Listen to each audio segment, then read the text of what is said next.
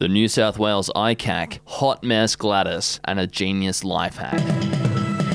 Hello, you are listening to the Betoota Advocate's Daily News Bulletin for Wednesday, the 21st of October. I'm Wendell Hussey, And I'm Errol Parker. And we are recording out of the Budgy Smuggler booth. Use the code Betoota on budgysmuggler.com.au and get free express shipping on any order you place.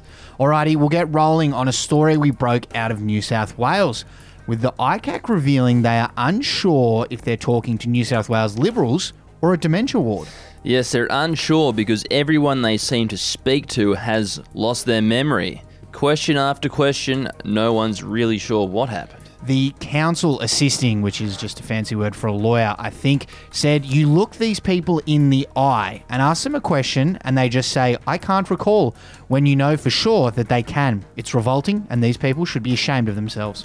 Well, enjoy the funding while it lasts, ICAC. That's all I can say because Lord knows it's going to go somewhere else next year, like Don Harwin's lunch allowance. And there was a comment on that story from Tao Ha, who said the cow says moo, the duck says quack, the hen says cluck, the pig says oink, the New South Wales LNP politician says, I don't recall. I don't think it's just the LNP, though, thou. I I think it's more of a bipartisan thing at a state level, of course. There's been a lot of forgetful Labor politicians in corruption inquiries as well. And on to our next story, which is a byproduct of that ICAC inquiry. Hot Mess Gladys posts a Take Me Back post from her trip to the Amalfi Coast in 2018. That's right, believe it or not, everyone. The embattled Premier of New South Wales has posted a nice photo with the caption that begins with Better Times. Standing against a glorious Positano backdrop, Gladys continued the post with two weeks exploring the cliffside villages on Italy's southern Amalfi Coast, eating my body weight in pasta and drinking Aperol like a fish. Take.me.back. Hashtag Italy, you are divine. But meet my new lover, France. Never quite understand why people talk to these countries like they're real people. But in some local news now, a local bachelor has splashed his stir fry with ginger beer after realizing he's a few vegetables short.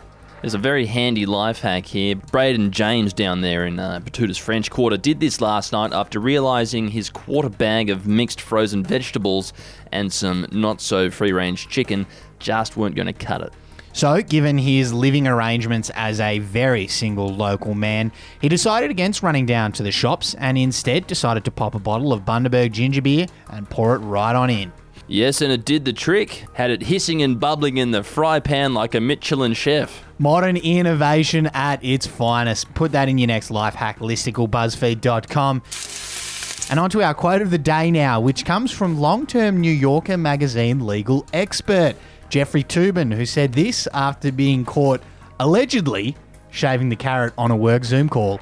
I made an embarrassingly stupid mistake, believing I was off camera. I thought I had muted the Zoom video. I thought no one on the Zoom call could see me.